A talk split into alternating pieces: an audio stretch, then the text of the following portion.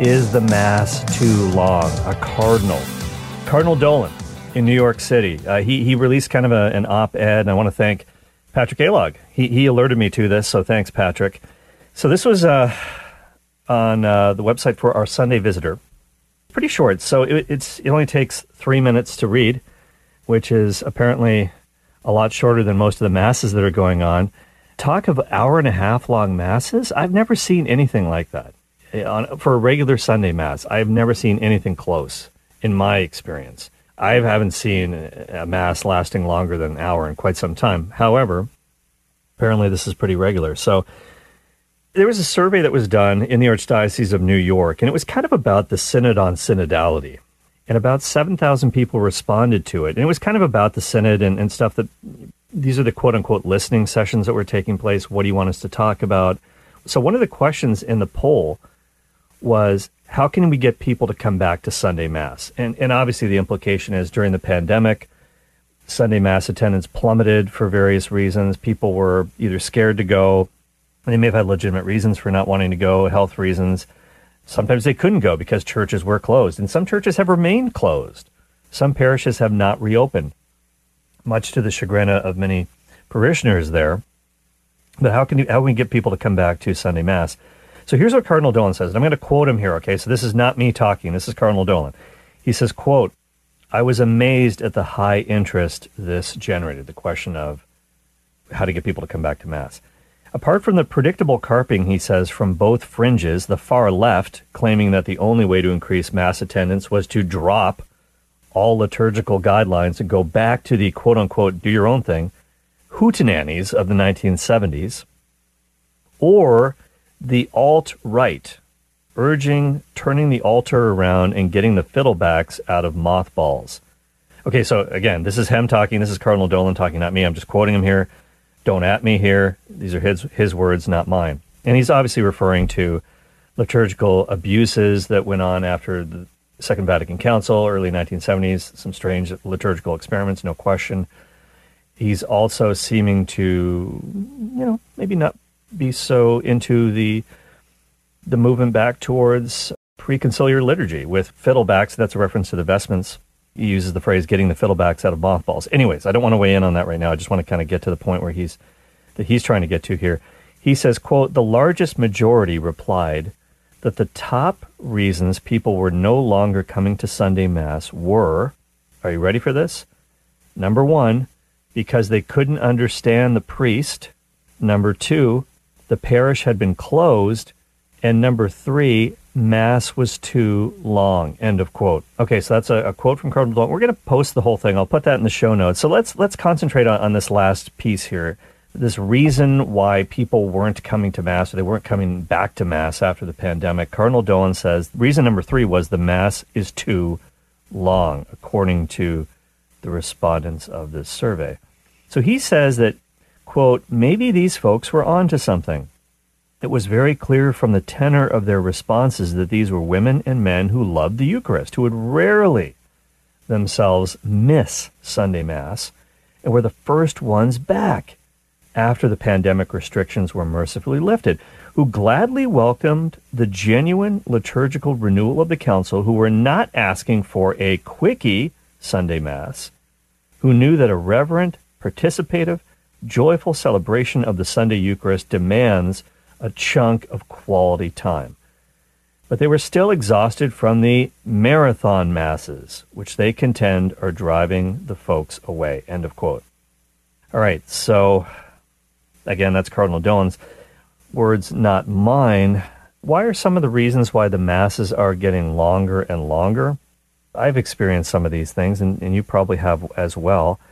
Uh, he said that some of the people in these responses were saying that Mass starts with music rehearsal. I've never seen that happen before. I've, I've seen choirs and musical ministries warming up, if you will, before the Mass, but, but never really as part of the Mass. I don't know what he really means by that. But maybe he's lamenting the fact that maybe there's not enough silence for people to pray in a church before the Mass begins. That's possible. That's more than possible.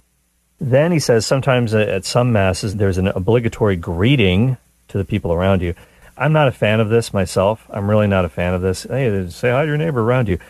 it kind of, in my view, this is this is my personal opinion, kind of devalues the sign of peace that comes later. Not that we're supposed to have a, you know, hey, what are your Sunday plans? You know, kind of conversation uh, with the sign of peace. Maybe it's best just to flash a peace sign to someone instead of, you know, glad handing. I don't know. I mean, that's a whole other discussion. But there's a lot of this sort of greeting. Sometimes there's kind of a mini homily before the mass even begins. Today's the feast day of so and so, or this is the the something Sunday in ordinary time, and and the readings are about this and this.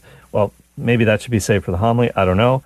Then there's the Gloria. The Gloria, uh, as Cardinal says, can exhaust the angelic choir, to say nothing of an unending sung responsorial psalm.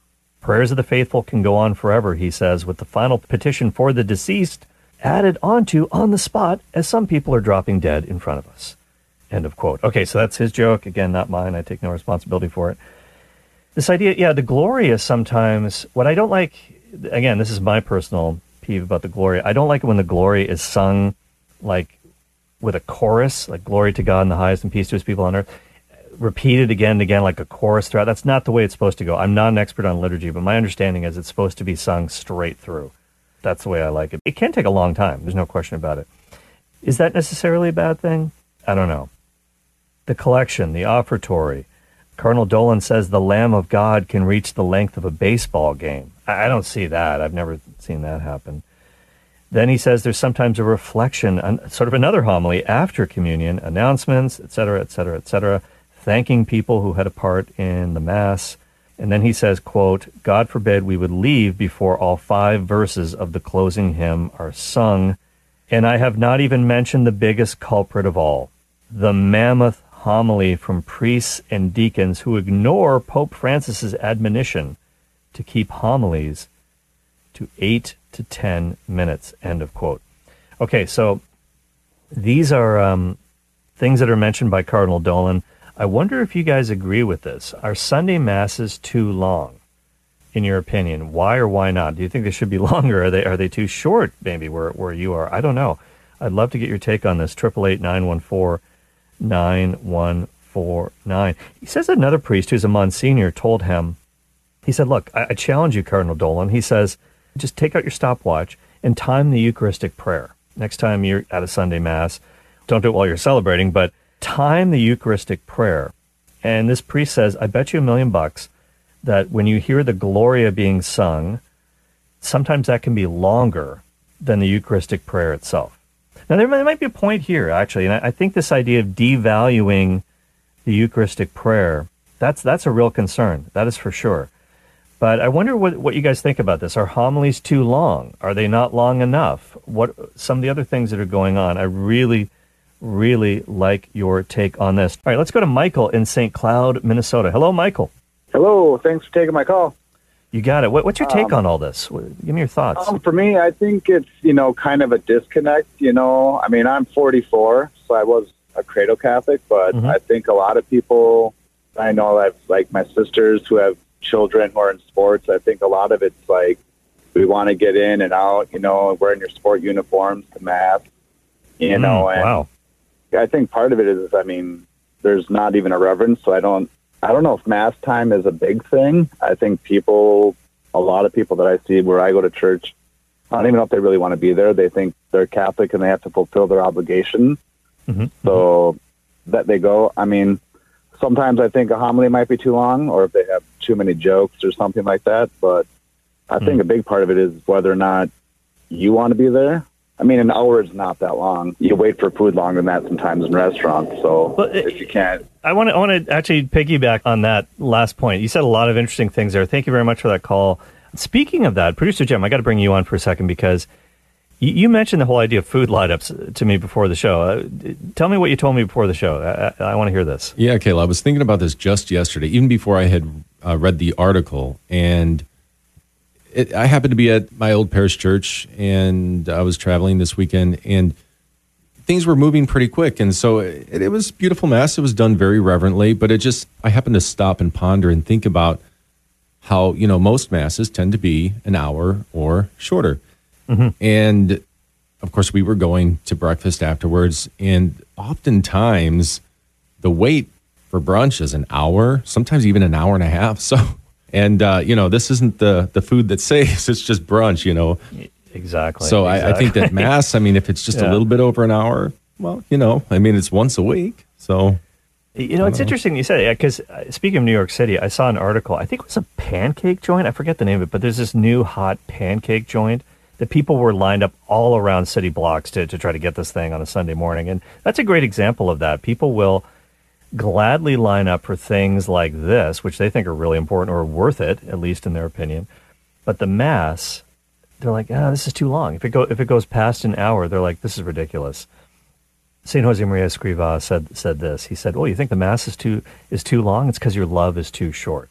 Because that's oftentimes that's the case. Oftentimes that's the case. Michael, who, who just called in, was talking about you know, the fact that a lot of people feel like for them, Mass is kind of jumping through a hoop. They know it's their Sunday obligation. Maybe they're not really into it. They're just kind of, you know, checking off a box on their list of things.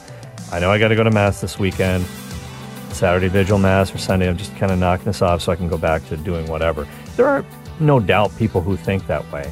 No question. There are limits, though. I mean, it doesn't mean that you can love the Mass and still say, I don't know if it should be an hour and a half. uh, maybe that's not good for the community as a whole. I don't know.